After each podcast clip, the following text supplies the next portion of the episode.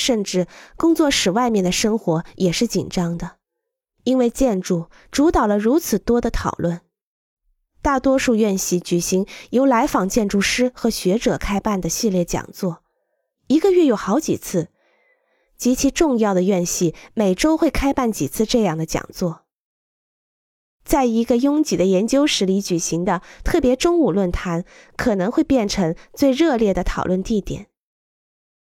一个论坛可能邀请教师和嘉宾来介绍他们的正式作品。